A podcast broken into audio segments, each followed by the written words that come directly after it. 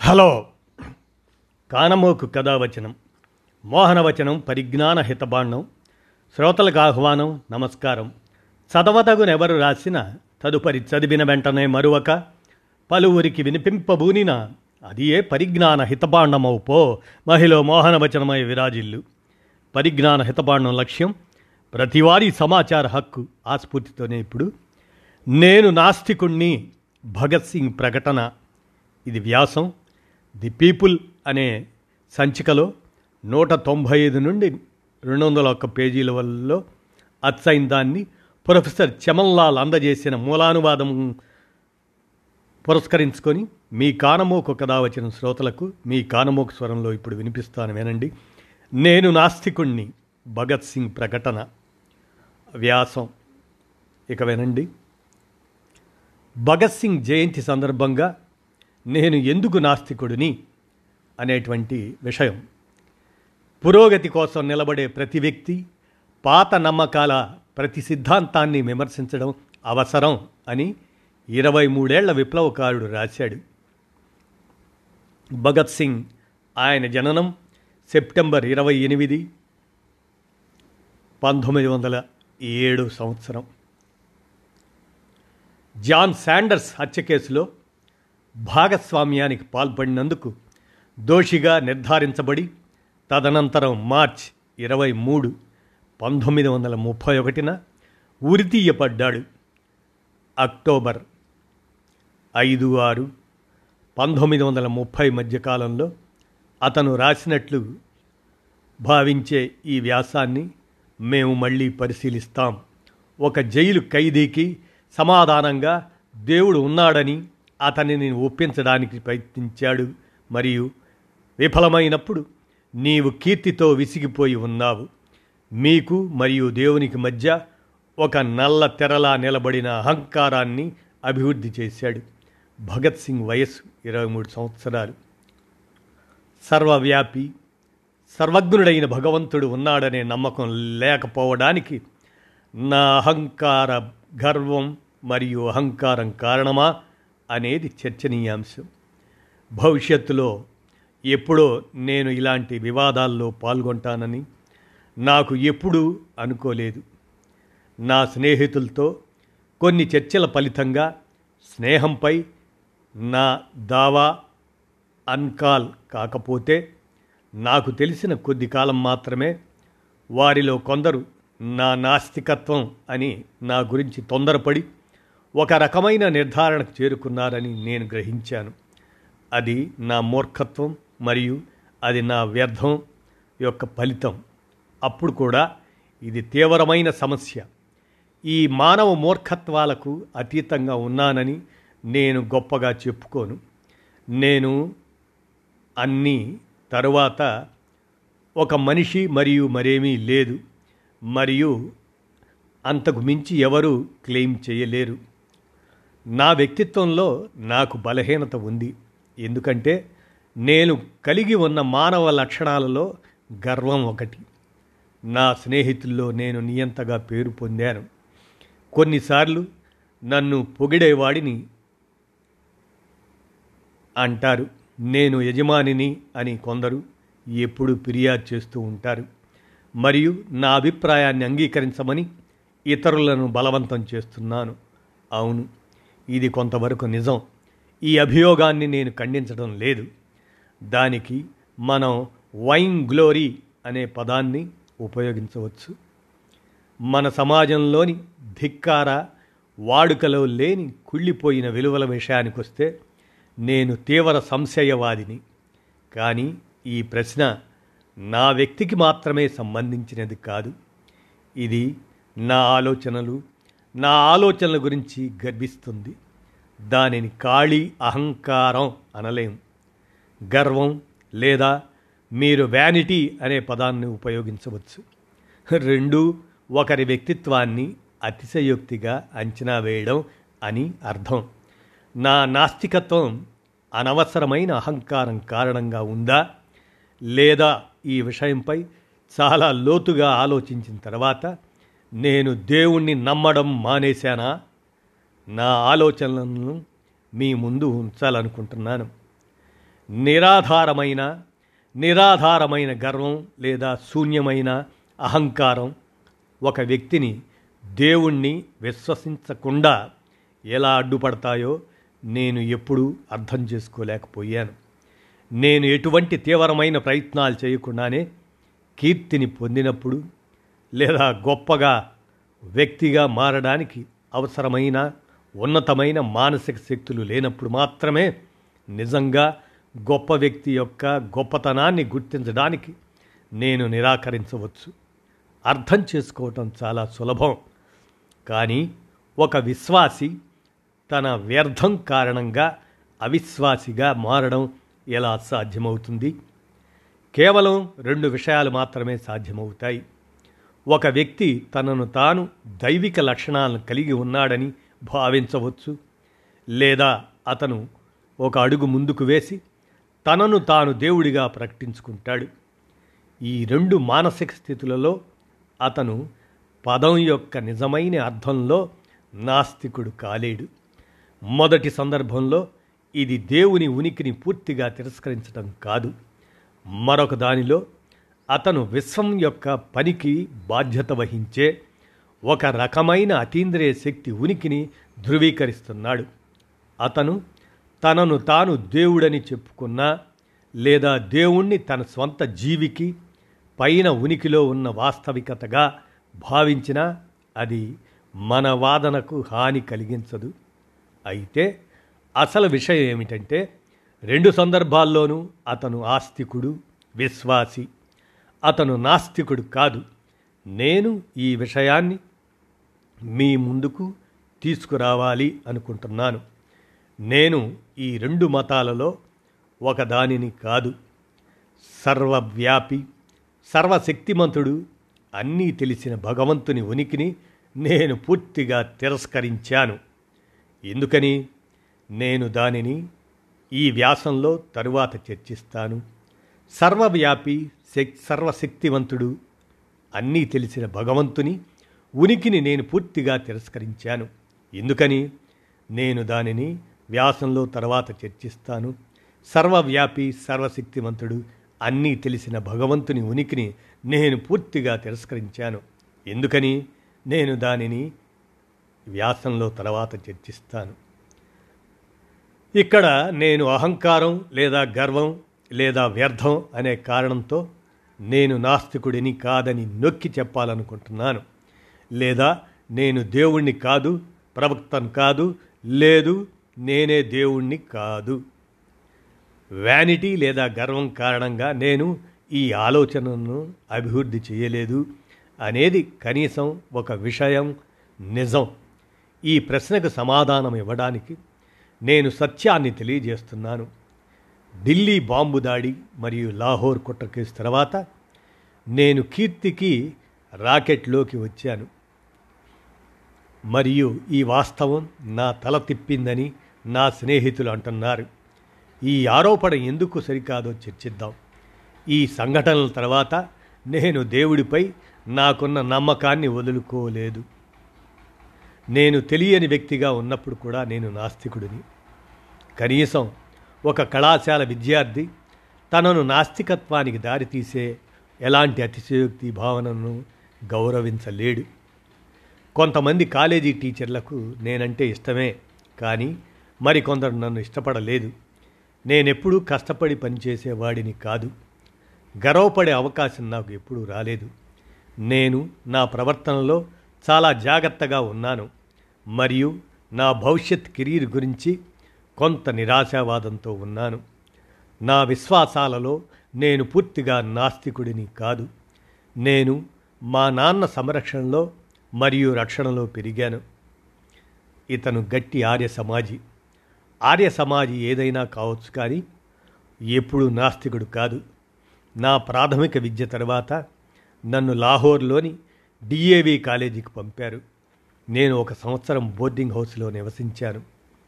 తెల్లవారుజామున మరియు సంధ్యా సమయంలో ప్రార్థనలతో పాటు నేను గంటల తరబడి కూర్చొని మతపరమైన మంత్రాలు జపిస్తూ ఉండేవాడిని. ఆ సమయంలో నేను గట్టి విశ్వాసిని. అప్పుడు నేను మా నాన్నతో నివసించాను. అతను తన మతపరమైన అభిప్రాయాలలో సహనశీలి. ఆయన బోధనల వల్లనే నేను నా దేశాన్ని విముక్తి కోసం నా జీవితాన్ని అంకితం చేశాను. కానీ అతను నాస్తికుడు కాదు. అతని దేవుడు సర్వవ్యాప్తి గల వ్యక్తి. ప్రతిరోజు నా ప్రార్థనలు చేయమని నాకు సలహా ఇచ్చేవాడు. ఈ విధంగా నేను పెరిగాను. సహకరించని రోజుల్లో నేషనల్ కాలేజీలో అడ్మిషన్ పొందాను. నేను ఈ కళాశాలలో చదువుతున్న సమయంలో నేను అన్ని మతపరమైన వివాదాల గురించి ఆలోచించడం ప్రారంభించాను. అంటే దేవుని ఉనికి గురించి నాకు అనుమానం పెరిగింది. ఈ వాస్తవం ఉన్నప్పటికీ భగవంతునిపై నా నమ్మకం దృఢంగా మరియు బలంగా ఉందని నేను చెప్పగలను. నేను గడ్డం మరియు ఖైస్ సిక్కు మతపరమైన ఆచారం ప్రకారం పొడవాటి జుట్టు పెంచాను. అయినప్పటికీ సిక్కు మతం లేదా ఏ మతం యొక్క సమర్థత గురించి నన్ను నేను ఒప్పించలేకపోయాను. కానీ నాకు దేవుడిపై అచంచలమైన నమ్మకం ఉండేది. అప్పుడు నేను విప్లవ పార్టీలో చేరాను. నేను కలిసిన మొదటి నాయకుడికి తాను నాస్తికుడనని బహిరంగంగా ప్రకటించుకునే ధైర్యం లేదు. ఈ విషయంలో ఆయన ఎలాంటి నిర్ధారణకు రాలేకపోయారు. దేవుని ఉనికి గురించి నేను అతన్ని అడిగినప్పుడల్లా అతను నాకు ఈ విధంగా సమాధానం ఇచ్చాడు మీకు నచ్చినప్పుడు మీరు అతనిని నమ్మవచ్చు. నాకు పరిచయం ఉన్న రెండో నాయకుడు గట్టి నమ్మకం. నేను అతని పేరు ప్రస్తావించాలి. అది మన గౌరవనీయ కామ్రేడ్ సచీంద్రనాథ్ సన్యాల్. కరాచీ కుట్ర కేసులో అతనికి జీవిత ఖైదు పడింది. అతని ఏకైక పుస్తకం బండి జీవన్ అవతార జీవితం మొదటి పేజీ నుండి అతను దేవుని మహిమను స్థుతిస్తాడు ఈ పుస్తకం యొక్క రెండవ భాగం యొక్క చివరి పేజీని చూడండి. మరియు మీరు ఒక ఆధ్యాత్మిక మార్గంలో దేవునిపై ప్రశంసలు కురిపించారు. ఇది అతని ఆలోచనలకు స్పష్టమైన ప్రతిబింబం. ప్రాసిక్యూషన్ ప్రకారం భారతదేశం అంతటా పంపిణీ చేయబడిన విప్లవాత్మక కరపత్రం సత్యేంద్రనాథ్ సన్యాల్ యొక్క మేధోకృషి యొక్క ఫలితం.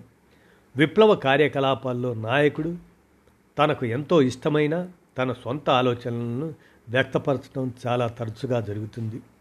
అయితే విభేదాలు ఉన్నప్పటికీ ఇతర కార్మికులు వాటిని అంగీకరించాలి. ఆ కరపత్రంలో ఒక పూర్తి పేర భగవంతుని ప్రశంసలకు మరియు మానవులపైన మనం అర్థం చేసుకోలేని అతని చర్యలకు అంకితం చేయబడింది. ఇది నిష్కపటమైన ఆధ్యాత్మికత. నేను చెప్పదలుచుకున్నది ఏమిటంటే భగవంతుని ఉనికిని తిరస్కరించాలనే ఆలోచన విప్లవ పార్టీకి కూడా రాలేదు.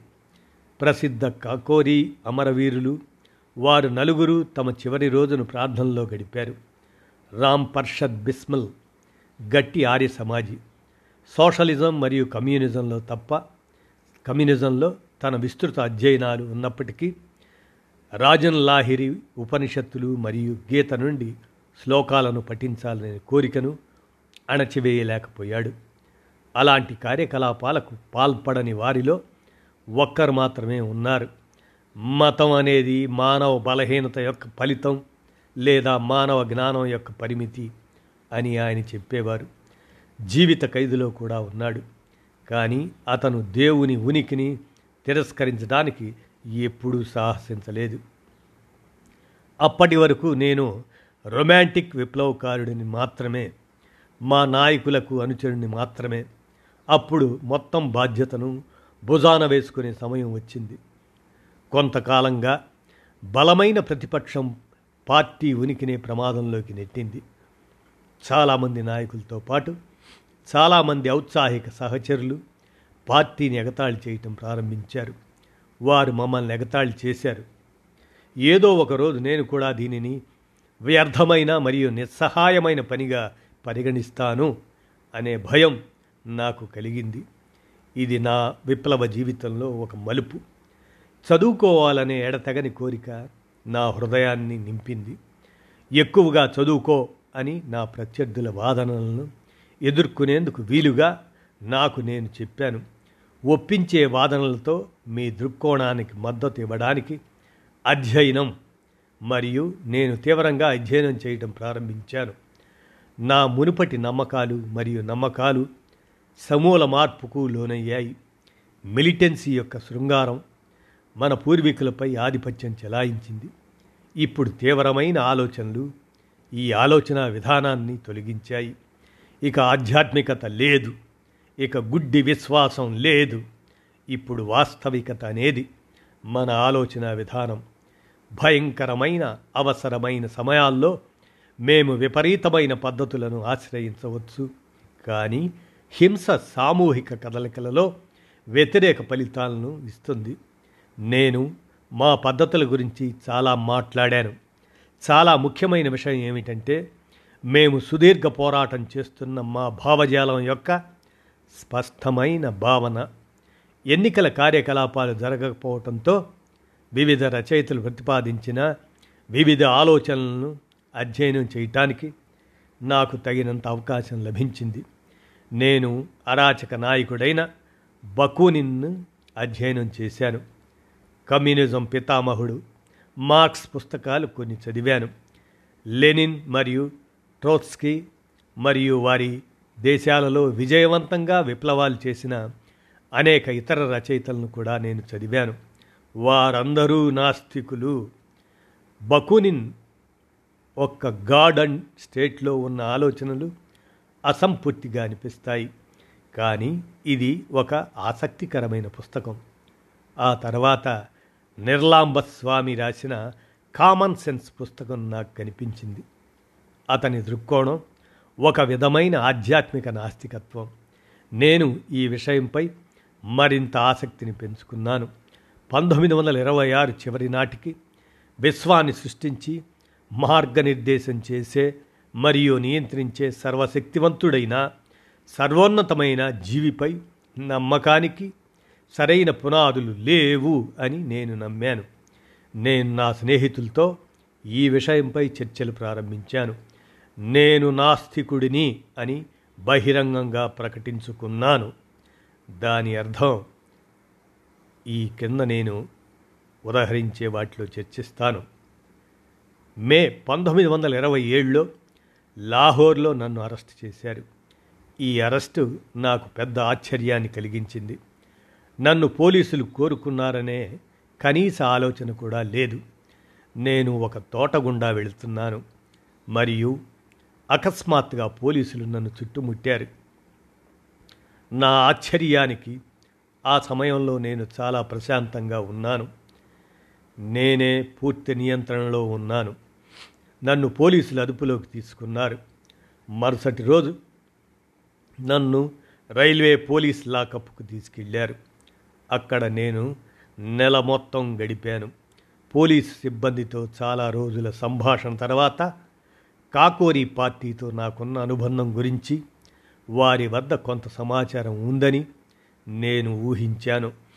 విప్లవ ఉద్యమంలో నా ఇతర కార్యకలాపాల గురించి వారికి కొంత మేధస్సు ఉందని నేను భావించాను. కాకోరి పార్టీ విచారణ సమయంలో నేను లక్నోలో ఉన్నానని దోషులను రక్షించడానికి నేను ఒక పథకాన్ని రూపొందించవచ్చని వారు నాకు చెప్పారు. ప్రణాళిక ఆమోదం పొందిన తర్వాత మేము కొన్ని బాంబులను కొనుగోలు చేశామని మరియు పరీక్ష ద్వారా రెవల్యూషనరీ పార్టీ కార్యకలాపాలపై నేను స్టేట్మెంట్ ఇవ్వాలనే షరతుపై నన్ను విడుదల చేయాలని వారు ప్రతిపాదించారు. ఈ విధంగా నేను విడుదల చేయబడతాను మరియు రివార్డు కూడా ఇవ్వబడతాను మరియు నేను కోర్టులో అప్రూవర్గా సమర్పించబడను. వారి ప్రతిపాదనలకు నేను నవ్వకుండా ఉండలేకపోయాను. ఇది అన్నీ హంబగ్. మనలాంటి ఆలోచనలు ఉన్నవారు తమ అమాయక ప్రజలపై బాంబులు వేయరు. ఒకరోజు అప్పటి CID senior superintendent mister Newman నా దగ్గరకు వచ్చారు. సానుభూతితో కూడిన మాటలతో సుదీర్ఘంగా మాట్లాడిన తరువాత అతను నాకు విచారకరమైన వార్తగా భావించాడు. వారు కోరినట్లు నేను ఎటువంటి ప్రకటన ఇవ్వకపోతే కుట్ర పనినందుకు నన్ను విచారణకు పంపవలసి వస్తుంది. కాకోరీ కేసుకు సంబంధించి యుద్ధం మరియు దసరా సమావేశంలో క్రూరమైన హత్యలకు కూడా ఆ తరువాత నన్ను దోషిగా నిర్ధారించి ఉరి తీయడానికి తన వద్ద తగిన ఆధారాలు ఉన్నాయని చెప్పాడు. నేను పూర్తిగా అమాయకుడిని. కానీ పోలీసులు అలా చేయాలనుకుంటే వారికి తగిన శక్తి ఉందని నేను నమ్మాను. అదే రోజు కొంతమంది పోలీసు అధికారులు నన్ను దేవునికి రెండుసార్లు క్రమం తప్పకుండా ప్రార్థనలు చేయమని ఒప్పించారు. నేను నాస్తికుడిని నేను నాస్తికుడిని అని శాంతి మరియు ఆనందం ఉన్న రోజుల్లో మాత్రమే గొప్పగా చెప్పుకోగలనా? లేదా ఆ కష్ట సమయాల్లోనూ నేను నా విశ్వాసాలలో స్థిరంగా ఉండగలనా అని నాలో నేను పరిష్కరించుకుంటానని అనుకున్నాను. నాతో సుదీర్ఘ చర్చ తరువాత నేను విశ్వాసిగా కూడా నటించలేనని లేదా దేవునికి నా ప్రార్థనలు చేయలేనని నిర్ణయానికి వచ్చాను. లేదు నేను ఎప్పుడూ చేయలేదు. ఇది ట్రయల్ సమయం. మరియు నేను విజయవంతంగా బయటకు వస్తాను. ఇవి నా ఆలోచనలు. ఒక్క క్షణం కూడా నా ప్రాణాన్ని కాపాడుకోవాలని అనుకోలేదు. కాబట్టి నేను అప్పుడు నిజమైన నాస్తికుడిని మరియు ఇప్పుడు నాస్తికుడిని. ఆ కష్టాన్ని ఎదుర్కోవటం అంత తేలికైన పని కాదు. విశ్వాసాలు కష్టాలను సులభతరం చేస్తాయి. వాటిని ఆహ్లాదకరంగా కూడా చేస్తాయి. మనిషి దేవునిలో బలమైన మద్దతును మరియు అతని పేరులో ప్రోత్సాహకరమైన ఓదార్పును పొందగలడు. మీకు ఆయనపై నమ్మకం లేకపోతే మీపై ఆధారపడటం తప్ప మరో ప్రత్యామ్నాయం లేదు. తుఫానులు మరియు బలమైన గాలుల మధ్య మీ కాళ్ళపై స్థిరంగా నిలబడటం పిల్లల ఆట కాదు. కష్ట సమయాల్లో వ్యర్థం అది మిగిలి ఉంటే ఆవిరైపోతుంది. మరియు ప్రజలలో సాధారణ గౌరవంగా భావించే నమ్మకాలను ధిక్కరించే ధైర్యం మనిషికి దొరకదు. అతను నిజంగా అలాంటి నమ్మకాలకు వ్యతిరేకంగా తిరుగుబాటు చేస్తే అది పూర్తిగా వ్యర్థం కాదని మనం నిర్ధారించాలి. అతనికి ఒక రకమైన అసాధారణ బలం ఉంది. ఇప్పుడు సరిగ్గా ఇదే పరిస్థితి. అన్నింటిలో మొదటిది తీర్పు ఎలా ఉంటుందో మనందరికీ తెలుసు. ఇది ఒక వారంలో ఉచ్చరిస్తారు. నేను ఒక లక్ష్యం కోసం నా జీవితాన్ని త్యాగం చేయబోతున్నాను. ఇంతకంటే ఓదార్పు ఇంకేముంటుంది? దేవుణ్ణి నమ్మే హిందువు మళ్ళీ రాజుగా పుట్టాలని ఆశించవచ్చు. ఒక ముస్లిం లేదా క్రైస్తవుడు తన బాధలు మరియు త్యాగాలకు ప్రతిఫలంగా స్వర్గంలో ఆనందించాలని ఆశించే విలాసాల గురించి కలలు కంటాడు. నేను ఏ ఆశను కలిగి ఉండాలి? నా మెడ చుట్టూ తాడు బిగించి నా పాదాల కింద నుండి తెప్పలు కదిలినప్పుడు అది అంతం అవుతుందని నాకు తెలుసు. మరింత ఖచ్చితమైన మతపరమైన పదజాలాన్ని ఉపయోగించడానికి అది పూర్తిగా వినాశనానికి సంబంధించిన క్షణం అవుతుంది. నా ఆత్మ ఏమీ లేకుండా పోతుంది. ఈ విషయాన్ని రివార్డ్ వెలుగులో తీసుకునే ధైర్యం నేను తీసుకుంటే అలాంటి అద్భుతమైన ముగింపు లేని చిన్న పోరాట జీవితం నా రివార్డ్గా మారుతుందని నేను చూస్తున్నాను. అంతే ఇక్కడ లేదా పరలోకంలో ఎలాంటి ప్రతిఫలం పొందాలనే స్వార్థపూరిత ఉద్దేశం లేకుండా చాలా నిరాసక్తంగా నేను స్వేచ్ఛ కోసం నా జీవితాన్ని అంకితం చేశాను. అలా కాకుండా నటించలేకపోయాను. మానవాళికి సేవ చేయాలనే ఆలోచన నుండి ధైర్యం తెచ్చుకొని కష్టాలు మరియు కష్టాల నుండి వాటిని విముక్తం చేయాలనే ఆలోచన నుండి అధిక సంఖ్యలో పురుషులు మరియు మహిళలు తమ జీవితాలను అంకితం చేయటం తప్ప తమ ముందు ప్రత్యామ్నాయం లేదని నిర్ణయించుకున్న రోజు స్వాతంత్రం యొక్క కొత్త శకానికి నాంది పలుకుతుంది.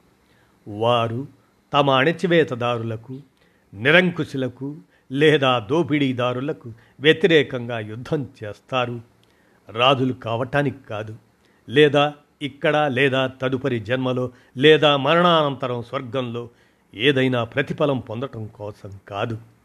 కానీ బానిసత్వం యొక్క కాడిని వదులుకోవడానికి స్వేచ్ఛ మరియు శాంతిని స్థాపించడానికి వారు ఈ ప్రమాదకరమైన కానీ అద్భుతమైన మార్గంలో నడుస్తారు. తమ శ్రేష్టమైన కారణాన్ని బట్టి వారు పొందే గర్వాన్ని వ్యర్థం అనవచ్చా? అలా పిలిచేంత దద్దుర్లు ఎవరికి ఉన్నాయి? అతనికి నేను చెప్పేది అతను మూర్ఖుడు లేదా చెడ్డవాడు. అలాంటి వ్యక్తిని ఒంటరిగా వదిలేయండి. ఎందుకంటే అతను హృదయంలో ఉన్న లోతు భావోద్వేగాలు సెంటిమెంటు మరియు గొప్ప భావాలను గ్రహించలేడు. అతని గుండె చచ్చిపోయింది. భావాలు లేని కేవలం మాంసపు ముద్ద. అతని నమ్మకాలు బలహీనంగా ఉన్నాయి. అతని భావోద్వేగాలు బలహీనంగా ఉన్నాయి. అతని స్వార్థ ప్రయోజనాలే సత్యాన్ని చూడలేని స్థితికి చేరుకున్నాయి. మన విశ్వాసాల నుండి మనకు లభించే బలంపై వ్యానిటీ అనే పేరు ఎల్లప్పుడూ విసరబడుతుంది. మీరు జనాదరణ పొందిన భావాలకు వ్యతిరేకంగా ఉంటారు. మీరు సాధారణంగా విమర్శలకు అతీతంగా భావించే ఒక గొప్ప వ్యక్తిని విమర్శిస్తారు. ఏం జరుగుతుంది? ఎవరు మీ వాదనలకు హేతుబద్ధమైన రీతిలో సమాధానం ఇవ్వరు? బదులుగా మీరు వ్యభిచారులుగా పరిగణించబడతారు. దానికి కారణం మానసిక ఉదాసీనత. కనికరం లేని విమర్శ మరియు స్వతంత్ర ఆలోచన విప్లవాత్మక ఆలోచనకు అవసరమైన రెండు లక్షణాలు. మహాత్మాజీ గొప్పవాడు కాబట్టి విమర్శలకు అతీతుడు. అతను పైకి ఎదిగినందున రాజకీయాలు మతం నీతి రంగంలో అతను చెప్పేవన్నీ సరైనవి. మీరు అంగీకరించినా అంగీకరించకపోయినా దానిని సత్యంగా తీసుకోవడం మీపై ఆధారపడి ఉంటుంది. ఇది నిర్మాణాత్మక ఆలోచన కాదు. మేము ముందుకు దూకము మేము చాలా అడుగులు వెనక్కి వెళ్తాము. మన పూర్వీకులు ఏదో ఒక రకమైన పరమాత్మలో విశ్వాసాన్ని పెంపొందించారు.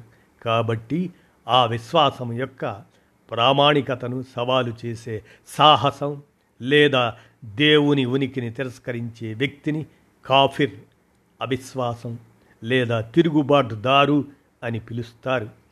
అతని వాదనలు వాటిని ఖండించడం అసాధ్యం అయినప్పటికీ అతని ఆత్మ చాలా బలంగా ఉంటే సర్వశక్తిమంతుడి కోపం ద్వారా అతనికి సంభవించే దురదృష్టం యొక్క బెదరింపులకు అతను వంగిపోలేడు. అతను వైరాగ్యుడు అని నిందించాడు. అలాంటప్పుడు ఇలాంటి చర్చల్లో మన సమయాన్ని ఎందుకు వృధా చేసుకోవాలి? ఈ ప్రశ్న మొదటిసారిగా ప్రజల ముందుకు వచ్చింది. అందుకే ఇంత సుదీర్ఘ చర్చల అవసరం మరియు ప్రయోజనం. మొదటి ప్రశ్న విషయానికి వస్తే నాస్తికత్వం వల్ల నేను నాస్తికుడిగా మారలేదని స్పష్టంగా చెప్పాను. నా వాదనలు బరువును కలిగి ఉంటాయో లేదో నేను కాకుండా నా పాఠకులు మాత్రమే నిర్ణయించగలరు. నేను విశ్వాసి అయితే ప్రస్తుత పరిస్థితుల్లో నా జీవితం తేలికగా ఉండేదని నాకు తెలుసు. భారం తేలికైనది. దేవునిపై నాకున్న అపనమ్మకం అన్ని పరిస్థితులను చాలా కఠినంగా మార్చింది. మరియు ఈ పరిస్థితి మరింత దిగజారవచ్చు. కొంచెం మార్మికంగా ఉండటం వల్ల పరిస్థితులు కవితాత్మకంగా మారతాయి. కానీ నా ముగింపును తీర్చడానికి నాకు ఓపియేట్ అవసరం లేదు. నేను వాస్తవిక మనిషిని. రీజన్ సహాయంతో నాలోని ఈ ధోరణిని అధిగమించాలనుకుంటున్నాను.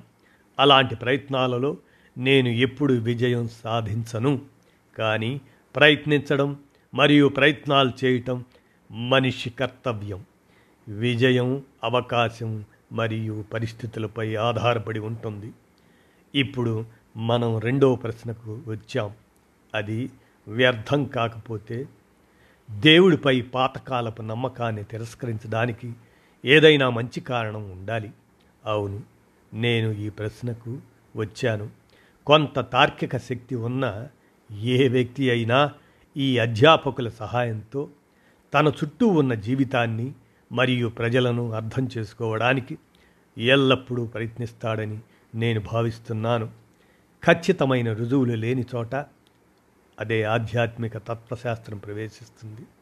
నేను సూచి సూచించినట్లుగా నా విప్లవ స్నేహితులలో ఒకరు మానవ బలహీనత యొక్క ఫలితం అని చెప్పేవారు.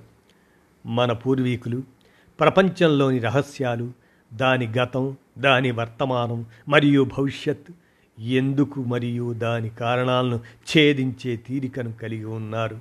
కానీ ప్రత్యక్ష రుజువులు కొరత కారణంగా ప్రతి ఒక్కరూ తమ సొంత మార్గంలో సమస్యను పరిష్కరించడానికి ప్రయత్నించారు. అందువల్ల వివిధ మతపరమైన విశ్వాసాల మూలాధారాలలో విస్తృతమైన వ్యత్యాసాలను మనం కనుగొంటాం. కొన్నిసార్లు అవి చాలా విరుద్ధమైన మరియు విరుద్ధమైన రూపాలను తీసుకుంటాయి. మేము ఓరియంటల్ మరియు యాక్సిడెంటల్ ఫిలాసఫీలలో తేడాలను కనుగొంటాం. ప్రతి అర్ధగోళంలో వివిధ రకాల ఆలోచనల మధ్య కూడా తేడాలు ఉన్నాయి. ఆసియా మతాలలో ముస్లిం మతం హిందూ విశ్వాసంతో పూర్తిగా విరుద్ధంగా ఉంటుంది. భారతదేశంలోనే బౌద్ధ మతం మరియు జైన మతం కొన్నిసార్లు బ్రాహ్మణిజం నుండి పూర్తిగా వేరుగా ఉంటాయి. అప్పుడు బ్రాహ్మణిజంలోనే మనకు రెండు విరుద్ధమైన శాఖలు కనిపిస్తాయి. ఆర్య సమాజ్ మరియు స్నాతన్ ధేరం చార్వాక్ గత యుగాలకు చెందిన మరొక స్వతంత్ర ఆలోచన పరుడు. అతను దేవుని అధికారాన్ని సవాల్ చేశాడు. ఈ విశ్వాసాలన్నీ అనేక ప్రాథమిక ప్రశ్నలకు భిన్నంగా ఉంటాయి. కానీ వాటిలో ప్రతి ఒక్కటి మాత్రమే నిజమైన మతం అని పేర్కొంది. ఇది చెడుకు మూలం. ప్రాచీన ఆలోచన పరుల ఆలోచనలు మరియు ప్రయోగాలను అభివృద్ధి చేయడానికి బదులుగా తద్వారా భవిష్యత్తు పోరాటానికి సైద్ధాంతిక ఆయుధాన్ని మనకు అందించడం బద్ధకంగా పని లేకుండా మతోన్మాదంగా మనం సనాతన ధర్మాన్ని అంటిపెట్టుకొని ఈ విధంగా మానవ మేల్కొలుపును స్తబ్దత కొలనకు తగ్గిస్తాం. పురోగతి కోసం నిలబడే ప్రతి వ్యక్తి పాత నమ్మకాల ప్రతి సిద్ధాంతాన్ని విమర్శించడం అవసరం. అంశాల వారీగా అతను పాత విశ్వాసం యొక్క సమర్థతను సవాల్ చెయ్యాలి. అతను అన్ని వివరాలను విశ్లేషించి అర్థం చేసుకోవాలి. కఠినమైన తార్కికం తర్వాత ఎవరైనా తత్వశాస్త్రం యొక్క ఏదైనా సిద్ధాంతాన్ని విశ్వసిస్తే అతని విశ్వాసం ప్రశంసించబడుతుంది. అతని తార్కికం తప్పుగా ఉండవచ్చు. మరియు తప్పుగా కూడా ఉండవచ్చు. కానీ కారణం అతని జీవితానికి మార్గదర్శక సూత్రం కాబట్టి అతను సరిదిద్దబడే అవకాశం ఉంది. కానీ నమ్మకం గుడ్డి నమ్మకం వినాశకరమైందని నేను చెప్పాలి. అది మనిషిని అర్థం చేసుకునే శక్తిని కోల్పోయి అతనిని ప్రతిఘటించేలా చేస్తుంది. వాస్తవవాది అని చెప్పుకునే ఏ వ్యక్తి అయినా పాత నమ్మకాల సత్యాన్ని సవాల్ చేయాలి.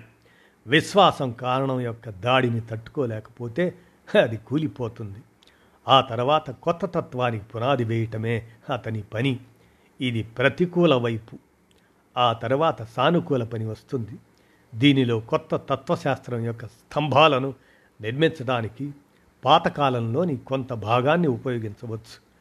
నాకు సంబంధించినంతవరకు ఈ రంగంలో నాకు తగినంత అధ్యయనం లేదని నేను అంగీకరిస్తున్నాను. నాకు ఓరియంటల్ ఫిలాసఫీని అధ్యయనం చేయాలనే గొప్ప కోరిక ఉంది. కానీ నేను అందుకు తగిన అవకాశం లేదా తగినంత సమయం పొందగలను. కానీ నేను పాతకాలపు నమ్మకాలను తిరస్కరించినంతవరకు ఇది నమ్మకంతో నమ్మకాన్ని ఎదుర్కోవటం కాదు. బదులుగా నేను మంచి వాదనలతో పాత నమ్మకాల సామర్థ్యాన్ని సవాలు చేయగలను. మేము ప్రకృతిని నమ్ముతాము మరియు మానవ పురోగతి ప్రకృతిపై మనిషి యొక్క ఆధిపత్యంపై ఆధారపడి ఉంటుంది. దీని వెనుక ఎలాంటి చేతన శక్తి లేదు. ఇది మన తత్వశాస్త్రం. నాస్తికుడిగా నేను ఆస్తికుల నుండి కొన్ని ప్రశ్నలు అడుగుతాను. మీరు విశ్వసిస్తున్నట్లుగా భూమిని లేదా విశ్వాన్ని సృష్టించిన సర్వశక్తిమంతుడు సర్వవ్యాపి సర్వజ్ఞుడైన దేవుడు ఉన్నాడని దయచేసి ముందుగా నాకు తెలియచేయండి.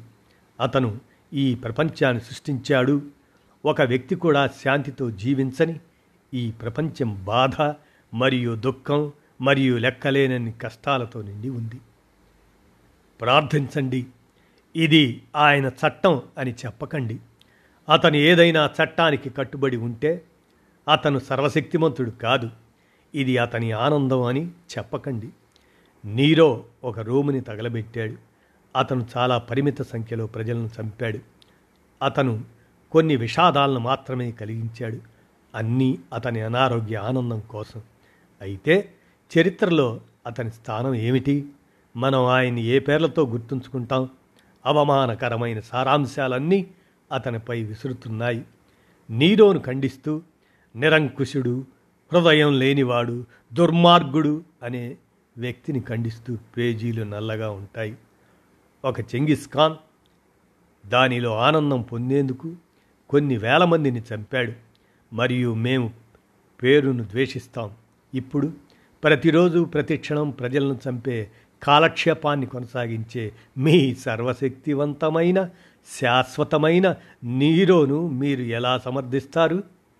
క్రూరత్వంలో మరియు ప్రజలపై దౌర్భాగ్యంలో చెంగిస్ ఖాన్ చేసిన పనిని అధిగమించే అతని చర్యలకు మీరు ఎలా మద్దతిస్తారు?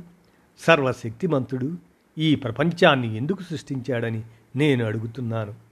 ఇది ప్రత్యక్ష నరకం స్థిరమైన మరియు చేదు అశాంతి. అలా చేయని శక్తి ఉన్న మనిషిని ఎందుకు సృష్టించాడు? ఈ ప్రశ్నలకు మీ దగ్గర ఏదైనా సమాధానం ఉందా? బాధపడేవాడికి ప్రతిఫలం ఇవ్వటం మరియు దుష్టుడిని పరలోకంలో శిక్షించడం అని మీరు చెబుతారు. బాగా బాగా మొదటగా మీ శరీరానికి గాయాలు చేసి ఆపై వారిపై మెత్తగా మరియు మెత్తగా ఉన్నటువంటి లేపనాన్ని పూసే వ్యక్తిని మీరు ఎంతవరకు సమర్థిస్తారు? గ్లాడియేటర్ బౌట్ల మద్దతుదారులు మరియు నిర్వాహకులు మనుషులను సగం ఆకలితో ఉన్న సింహాల ముందు విసిరేయటం ఎంతవరకు సమర్థించబడ్డారు? తరువాత వారు ఈ భయంకరమైన మరణం నుండి తప్పించుకుంటే జాగ్రత్తగా చూసుకోవాలి మరియు బాగా చూసుకోవాలి. అందుకే నేను అడుగుతున్నాను మనిషి యొక్క సృష్టి ఈ రకమైన ఆనందాన్ని పొందటానికి ఉద్దేశించబడిందా? మీ కళ్ళు తెరిచి జైళ్ళ భయంకరమైన చెరసాల కంటే మురికివాడలు మరియు గుడిసెలలో లక్షలాది మంది ఆకలితో చనిపోతున్నారని చూడండి. ధనిక రక్త పిశాచులు. వారి రక్తాన్ని పీలుస్తున్నప్పుడు కార్మికులను ఓపికగా చూడండి లేదా ఉదాసీనంగా చెప్పండి. కొంచెం ఇంగిత జ్ఞానం ఉన్న మనిషిని భయాందోళన గురి చేసే మానవ శక్తి వృధాను గుర్తుకు తెచ్చుకోండి. సంపన్న దేశాలు తమ మిగులు ఉత్పత్తులను అవసరమైన వారికి మరియు నిరాశ్రయులకు పంపిణీ చేయడానికి బదులుగా సముద్రంలో విసిరివేయడాన్ని గమనించండి. మానవ ఎముకలతో వేసిన పునాదులపై రాజుల రాజభవనాలు ఉన్నాయి. వీటన్నింటినీ చూసి దేవుని రాజ్యంలో అంతా బాగానే ఉంది అని చెప్పనివ్వండి. ఎందుకని? ఇది నా ప్రశ్న. నువ్వు మౌనంగా ఉన్నావు. అయితే సరే నేను నా తదుపరి అంశానికి వెళ్తాను. హిందువులైన మీరు ఇలా అంటారు. ఈ జన్మలో ఎవరైతే కష్టాలు అనుభవిస్తారో వారు పూర్వజన్మలో పాపాత్ములై ఉండాలి. ఇప్పుడు అణచివేసేవారు పూర్వజన్మలలో దైవభక్తి కలిగి ఉన్నారని చెప్పడంతో సమానం. ఈ కారణంగా మాత్రమే వారు తమ చేతుల్లో అధికారాన్ని కలిగి ఉన్నారు. మీ పూర్వీకులు వివేకవంతులని స్పష్టంగా చెప్పనివ్వండి. వారు ఎల్లప్పుడూ ప్రజలపై ఆడటానికి మరియు వారి నుండి హేతుబద్ధమైన శక్తిని లాక్కోవడానికి చిన్న చిన్న బూటకాలను వెతుకుతూ ఉంటారు. ఈ వాదన ఎంత బరువు కలిగి ఉందో విశ్లేషిద్దాం. న్యాయశాస్త్రం యొక్క తత్వశాస్త్రంలో బాగా ప్రావీణ్యం ఉన్నవారు తప్పు చేసిన వ్యక్తికి విధించబడే శిక్షను మూడు నాలుగు సమర్థనలను వివరిస్తారు. అవి ప్రతీకారం సంస్కరణ మరియు నిరోధం. ప్రతీకార సిద్ధాంతాన్ని ఇప్పుడు ఆలోచనా పరులందరూ ఖండించారు. డిటరెంట్ థియరీ అని లోపాల కోసం అన్వీల్ మీద ఉంది. సంస్కరణ సిద్ధాంతం ఇప్పుడు విస్తృతంగా ఆమోదించబడింది మరియు మానవ పురోగతికి అవసరమైనదిగా పరిగణించబడుతుంది. నేరస్తుడిని సంస్కరించడం మరియు అతన్ని శాంతి ప్రేమగల పౌరుడిగా మార్చటం దీని లక్ష్యం. కానీ నిజంగా కొంత హాని చేసిన వ్యక్తికి దేవుడు విధించిన శిక్ష సారాంశం ఏమిటి? ఒక వ్యక్తి తన పూర్వజన్మలో ఏదో నేరం చేశాడని దేవుడు అతని ఆకారాన్ని ఆవుగానో పిల్లిగానో చెట్టుగానో లేదో మరేదైనా జంతువుగానో మార్చడం ద్వారా శిక్షించాడని మనం వాదన కోసం ఒక్క క్షణం అంగీకరిస్తాం. మీరు దైవిక శిక్షలో ఈ వైవిధ్యాల సంఖ్యను కనీసం ఎనభై నాలుగు లక్షలుగా లెక్కించవచ్చు. నాకు చెప్పండి శిక్ష పేరుతో చేసిన ఈ ట్యాంపోలరీ మానవునిపై ఏమైనా సంస్కరణ ప్రభావాన్ని చూపిందా? ఏ పాపం చేసినందుకు గత జన్మలో గాడిదలుగా ఉన్న వాళ్ళలో ఎంతమందిని కలిశారు? ఖచ్చితంగా ఈ రకమైన ఎవరు? పురాణాలు ప్రత్యామ్నాయం సిద్ధాంతం అని పిలువబడేది ఒక అద్భుత కథ తప్ప మరొకటి కాదు. ఈ చెప్పలేని చెత్తను చర్చలోకి తీసుకురావాలనే ఉద్దేశం నాకు లేదు. ఈ ప్రపంచంలో అత్యంత శాపమైన పాపం పేదవాడిగా ఉండటమే అని మీకు నిజంగా తెలుసా? అవును పేదరికం పాపం. అది ఒక శిక్ష. మనిషిని మరింత ఘోరమైన పాపాల ఊబిలోకి నెట్టడం వంటి చర్యలను ప్రతిపాదించే సిద్ధాంతకర్త న్యాయ నిపుణుడు లేదా శాసనకర్త శాపగ్రస్తుడు. మీ సర్వజ్ఞుడైన దేవునికి ఇది జరగలేదా? లేదా లక్షలాది మంది చెప్పలేని బాధలు మరియు కష్టాలను అనుభవించిన తర్వాత మాత్రమే అతను సత్యాన్ని నేర్చుకోగలిగాడా? మీ సిద్ధాంతం ప్రకారం తన సొంత పాపం లేకుండా తక్కువ కులాల కుటుంబంలో జన్మించిన వ్యక్తి యొక్క గతి ఏమిటి? అతను పేదవాడు కాబట్టి అతను పాఠశాలకు వెళ్ళలేడు. ఉన్నత కులంలో పుట్టిన వారికి దూరం కావడం ద్వేషించడం ఆయన విధి. అతని అజ్ఞానం అతని పేదరికం మరియు ఇతరుల నుండి అతను పొందే అవమానం అతని హృదయాన్ని సమాజం పట్ల కఠినతరం చేస్తాయి. అతను పాపం చేశాడనుకోండి. దాని పర్యవసానాలను ఎవరు భరించాలి? దేవుడు లేదా అతను లేదా ఆ సమాజంలోని పండితుల? స్వార్థపరులు మరియు గర్వించదగిన బ్రాహ్మణులు ఉద్దేశపూర్వకంగా అజ్ఞానులుగా ఉంచబడిన వ్యక్తులపై విధించిన శిక్షల గురించి మీ అభిప్రాయం ఏమిటి? యాదృచ్ఛికంగా ఈ పేద జీవులు మీ పవిత్ర గ్రంథాలైన వేదాలలోని కొన్ని మాటలు వింటే ఈ బ్రాహ్మణులు తమ చెవుల్లో కరిగిన సీసాన్ని పోశారు. వారు ఏదైనా పాపం చేసినట్లయితే ఎవరు బాధ్యత వహించాలి? భారాన్ని ఎవరు భరించాలి? నా ప్రియమైన స్నేహితులారా ఈ సిద్ధాంతాలు ప్రత్యేక వర్గాలచే రూపొందించబడ్డాయి. తాము కొల్లగొట్టిన అధికారాన్ని దోచుకున్న సంపదను ఇలాంటి సిద్ధాంతాల సాయంతో సమర్థించుకునే ప్రయత్నం చేస్తారు. బహుశా అది రాసిన రచయిత ఆఫ్ఘన్ సింక్లేర్ కావచ్చు. భగత్ సింగ్ యొక్క సింక్లేర్ యొక్క మతపరమైన లాభాలు అనే కరపత్రాన్ని సూచిస్తున్నాడు. ఎక్కడో ఆత్మ అమరత్వంపై మనిషిని దృఢంగా విశ్వసించేలా చేయండి. ఆపై అతని ఉన్ అతని వద్ద ఉన్నదంతా దోచుకోండి. ఈ ప్రక్రియలో అతను ఇష్టపూర్వకంగా మీకు సహాయం చేస్తాడు. మత బోధకులు మరియు అధికారాన్ని కలిగి ఉన్న వారి మధ్య ఉన్న మురికి కూటమి మానవ జాతికి జైళ్ళు ఉరి నాట్లు మరియు అన్నిటికంటే మించి అలాంటి సిద్ధాంతాల వరం తెచ్చింది. మీ సర్వశక్తిమంతుడైన దేవుడు ఒక మనిషిని పాపం లేదా నేరం చేయబోతున్నప్పుడు ఎందుకు అడ్డుకోలేదని నేను అడుగుతున్నాను. ఇది దేవుని కోసం పిల్లల ఆట. అతను యుద్ధ ప్రభువులను ఎందుకు చంపలేదు? ఆయన వారి మనసుల నుండి యుద్ధ ఉగ్రతను ఎందుకు తుడిచివేయలేదు? ఈ విధంగా అతను మానవాళిని అనేక గొప్ప విపత్తు మరియు భయానక పరిస్థితుల నుండి రక్షించగలిగాడు. బ్రిటిషర్లు ఇష్టపూర్వకంగా భారతదేశాన్ని విడిచిపెట్టడానికి అతను మానవతా భావాలను ఎందుకు వారి మనసుల్లోకి ఎక్కించడు? అతను అన్ని పెట్టుబడిదారి వర్గాల హృదయాలను పరోపకార మానవతావాదంతో ఎందుకు నింపలేదని నేను అడుగుతున్నాను. అది ఉత్పత్తి సాధనాల యొక్క వ్యక్తిగత స్వాధీనాన్ని వదులుకోమని వారిని ప్రేరేపిస్తుంది. మరియు ఇది మొత్తం కార్మిక మానవాళిని డబ్బు సంఖ్యల నుండి విముక్తం చేస్తుంది. మీరు సోషలిస్ట్ సిద్ధాంతం యొక్క ఆచరణాత్మకతను వాదించాలనుకుంటున్నారు. దానిని అమలు చేయడానికి నేను మీ సర్వశక్తివంతుడైన దేవునికి వదిలివేస్తున్నాను. సాధారణ సంక్షేమానికి సంబంధించినంతవరకు సామ్యవాద సిద్ధాంతం యొక్క యోగ్యతలను సామాన్యులు అర్థం చేసుకుంటారు కానీ దానిని అమలు చేయలేరనే నెపంతో వారు దానిని వ్యతిరేకిస్తున్నారు. సర్వశక్తిమంతుడు అడుగు పెట్టనివ్వండి మరియు విషయాలను సరైన మార్గంలో ఏర్పాటు చేయండి. ఇక లాజిక్ కొట్టేయడం లేదు. బ్రిటిష్ పాలన దేవుడు కోరినందున అక్కడ లేదని నేను మీకు చెప్తున్నాను. కానీ దానిని వ్యతిరేకించే సంకల్పం మరియు ధైర్యం మనకు లోపించాయి. భగవంతుని సమ్మతితో మనల్ని లొంగదీసుకుంటున్నారని కాదు.